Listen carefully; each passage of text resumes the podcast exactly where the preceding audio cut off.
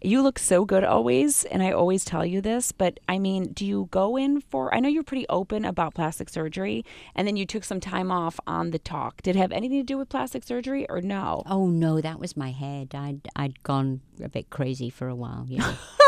yeah. So you just needed to unplug from society, basically. Yeah, basically. Yeah, yeah, and just you know, take me out of the padded cell and uh, and put me back on the. So talk. nothing uh, like environmentally, just you, just needing Just a me in my head. Yeah, I, I suffer with really bad depression You from time to time, and so when it when I've got one on me, it's really bad. I mean, I've been around people in my life. I've dated people with severe depression, and it's It's heinous. it's- you know it's- that it's it- heinous. it's and, and to watch people go through that you love go Mm-hmm. up and down and up and down. Did you medicate yourself for it or no?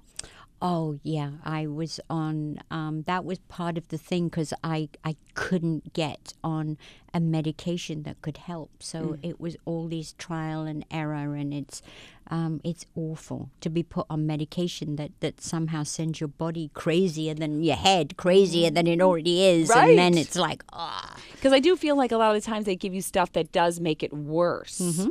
With my son with seizures, um, they would always give him medicine. I would just take him first because I'm like, well, I don't know how he's going to feel because he's got autism. He's not going to tell me.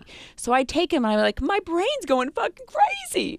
I don't know how you can handle it sometimes, but you do. You're under doctor's orders. That makes you find the right one. Yeah, and I I tried loads of different medications. I probably tried about four or five different until I found one that suited my chemistry, and um, I'm okay And now you're back. today.